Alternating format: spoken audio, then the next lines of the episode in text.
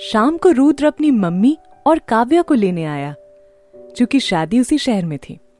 रुद्र की मम्मी और काव्या दोनों मैरिज हॉल के बाहर ही खड़े थे। भावना और मंजू भी वहीं खड़ी, उन दोनों से बातें कर रही थी। रुद्र ड्यूटी से सीधा ही मैरिज हॉल आया था और पुलिस की वर्दी में था। जैसे ही रुद्र गाड़ी से उतरा, उसे वर्दी में देखकर भावना चौंक गई। उसकी आवाज़ हलक में ही अटक गई। रुद्र उन सबके पास आया और मंजू को नमस्ते कहा। मंजू तो रुद्र को इस नए अवतार में देखकर फिदाई हो गई। पर पास खड़ी भावना जो कि नज़रों से शर्म से अंदर ही अंदर सिमटी जा रही थी। बीती रात उसने रुद्र से पुलिस वालों को लेकर जो बातें की थी, उसे बहुत बुरा लग रहा था। रुद्र अपनी मम्मी और काव्या के साथ वहाँ से चला गया। घर आकर रुद्र की मम्मी ने जब उससे भावना के बारे में पूछा तो एक मुस्कान रुद्र के होंठों पर आ गई, लेकिन रुद्र चुप रहा। अरे बता ना भावना पसंद आई तुझे? रुद्र की मम्मी नीलम ने पूछा। अरे माँ, पूछना क्या है? भैया के गालों की लाली बता रही है, मामला फिट है। काव्या ने छेड़ते हुए कहा। काव्या की बात सुनकर रुद्र मुस्कुराता हुआ अपने कमरे में चला गया। कमरे में आकर वो भावना के बारे में सोचने लगा। स्कूल से लेकर कॉलेज तक न जाने कितनी ही लड़कियों ने उसे प्रपोज किया। लेकिन रुद्र ने हमेशा सबसे दूरी रखी। अपना ध्यान सिर्फ़ अपने लक्ष्य पर रखा। पहली बार उसे कोई लड़की इतनी पसंद आई थी। भावना के बारे में सोचते सोचते रुद्र को कुछ याद आया। तो उसने थाने में फ़ोन लगाया और वहाँ के स्टाफ से बात की। रात के खाने पर नीलम ने रुद्र के पापा से रुद्र और भावना के रिश्ते की बात की। आखिरकार हार कर रुद्र ने अपने दिल की बात सबके सामने रख दी। काव्या बहुत खुश थी। भावना उसकी नई नई दोस्त बनी थी और बहुत जल्द उसकी भाभी बनने वाली थी। रुद्र के सख्त सीने में एक नाजुक सा दिल था, जो अब भावना के लिए धड़कने लगा था। भावना और रुद्र एक ही शहर से थे। अगली सुबह जब भावना कॉलेज के लिए घर से निकली तो पार्किंग में अपनी स्कूटी खड़ी देखकर चौंक गई। भावना दौड़कर स्कूटी के पास आई और घूम कर उसे देखने लगी। स्कूटी के आगे एक छोटी सी स्लिप लगी थी। भावना ने वो स्लिप उतारी, खोलकर देखा तो उसमें लिखा था, मेरठ की पुलिस इतनी भी बुरी नहीं है। भावना के चेहरे पर मुस्कान आ गई।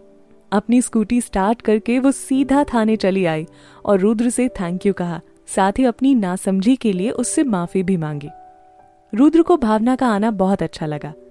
धीरे धीरे दोनों में बातें होने लगी। दोनों अच्छे दोस्त बन चुके थे, लेकिन रुद्र ने अपने दिल की बात अभी तक भावना से नहीं कही थी। कुछ ही दिनों बाद रुद्र और भावना के घर वालों ने मिलकर रुद्र और भावना की सगाई तय कर दी। दो दिन बाद दोनों की सगाई होनी तय हुई। रुद्र बहुत खुश था, लेकिन भावना के चेहरे पर कोई भाव नहीं थे। वह चुपचाप सब देखती, सुनती रही। दो दिन बाद सगाई थी, लेकिन रुद्र और भावना की कोई बात नहीं हो पाई। रुद्र को लगा शायद अचानक सगाई और शादी की बात सुनकर भावना अपसेट है। रुद्र ने भावना के लिए एक प्यारी सी डायमंड रिंग खरीदी और एक बहुत ही खूबसूरत साड़ी भी खरीदी। सगाई वाले दिन रुद्र और उसके घर वाले भावना के घर पहुँचे। कोट पैंट में रुद्र बहुत ही स्मार्ट लग रहा था। भावना के घर वालों ने मेहमानों की बहुत आवभगत की, पर रुद्र की नज़रों को तो बस भावना का इंतज़ार था। कुछ देर बाद गुलाबी लहंगे में सजी भावना सबके बीच आई तो रुद्र तो बस उसे देखता ही रह गया। भावना सबके बीच आकर बैठ गई, लेकिन आज भी उसके चेहरे पर कोई भाव नहीं था। उसकी आँखों में उदासी पसरी हुई थी। कुछ देर बाद रिंग सेरेमनी के लिए दोनों सभी मेहमानों के बीच आकर खड़े हो गए। रुद्र बहुत खुश था। नीलम ने उसके हाथ में अंगूठी देकर भावना को पहनाने के लिए कहा। रुद्र ने जैसे ही भावना को अंगूठी पहनाने के लिए हाथ आगे बढ़ाया तो भावना ने कहा, मुझे आपसे कुछ बात करनी है। बेटा, बातें सगाई की बात कर लेना। सगाई का मुहूर्त निकला जा रहा है, मंजू ने कहा। ठहरी आंटी। भावना बात करना चाहती है। आप लोग यहीं रुकिए। रुद्र ने कहा और अंगूठी नीलम को पकड़ा दी। रुद्र भावना के साथ वहाँ से चला गया। आपको जो भी कहना है आप खुलकर कह सकती हैं, रुद्र ने सहज भाव से कहा। मैं ये सगाई नहीं करना चाहती रुद्र जी। मैं किसी और से प्यार करती हूँ और वो भी मुझसे बहुत प्यार करता है। अगर मेरी शादी किसी और से हुई तो वो मर जाएगा। मैं आपको बहुत पहले सब बता देना चाहती थी, लेकिन ये सब इतनी जल्दी हुआ कि कुछ समझ नहीं आया।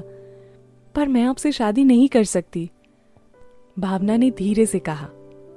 रुद्र ने जब सुना तो उसका दिल धक से रह गया।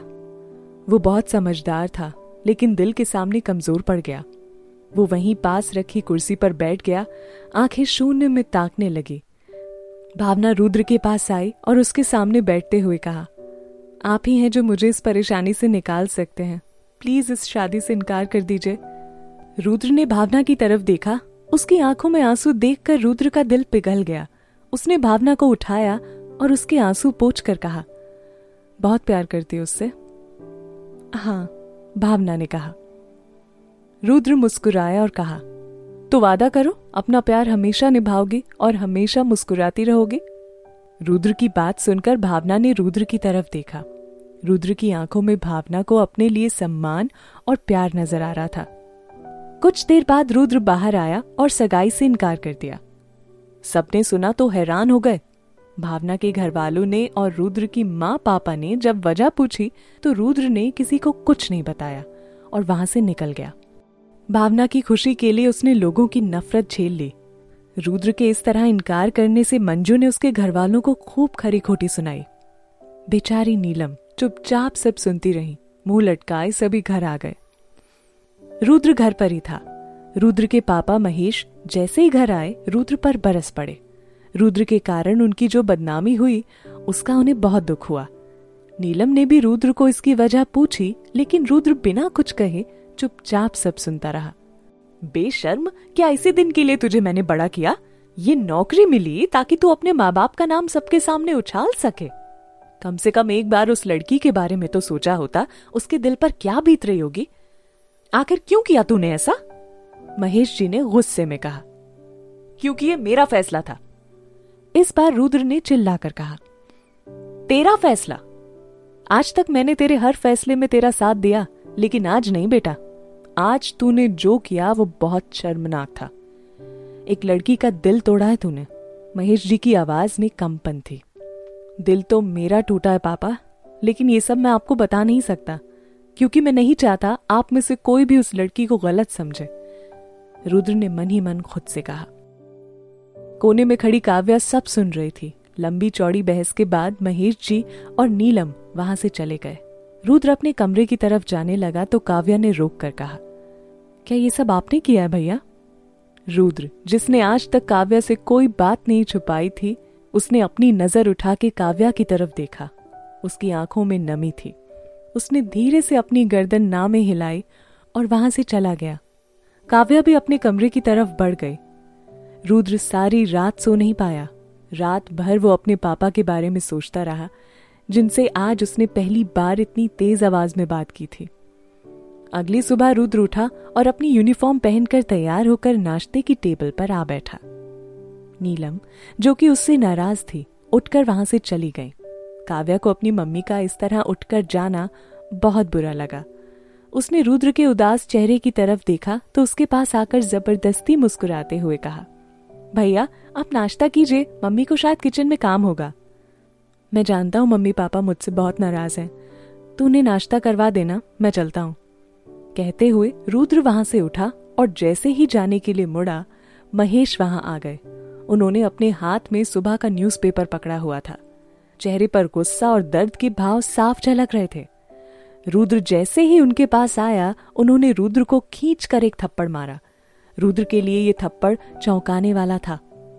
आज से पहले महेश जी ने उसे मारना तो दूर कभी उससे गुस्से में बात तक नहीं की थी। रुद्र ने हैरानी से महेश जी की तरफ़ देखा तो उन्होंने हाथ में पकड़ा पेपर, रुद्र की तरफ़ फेंका और वहाँ से चले गए।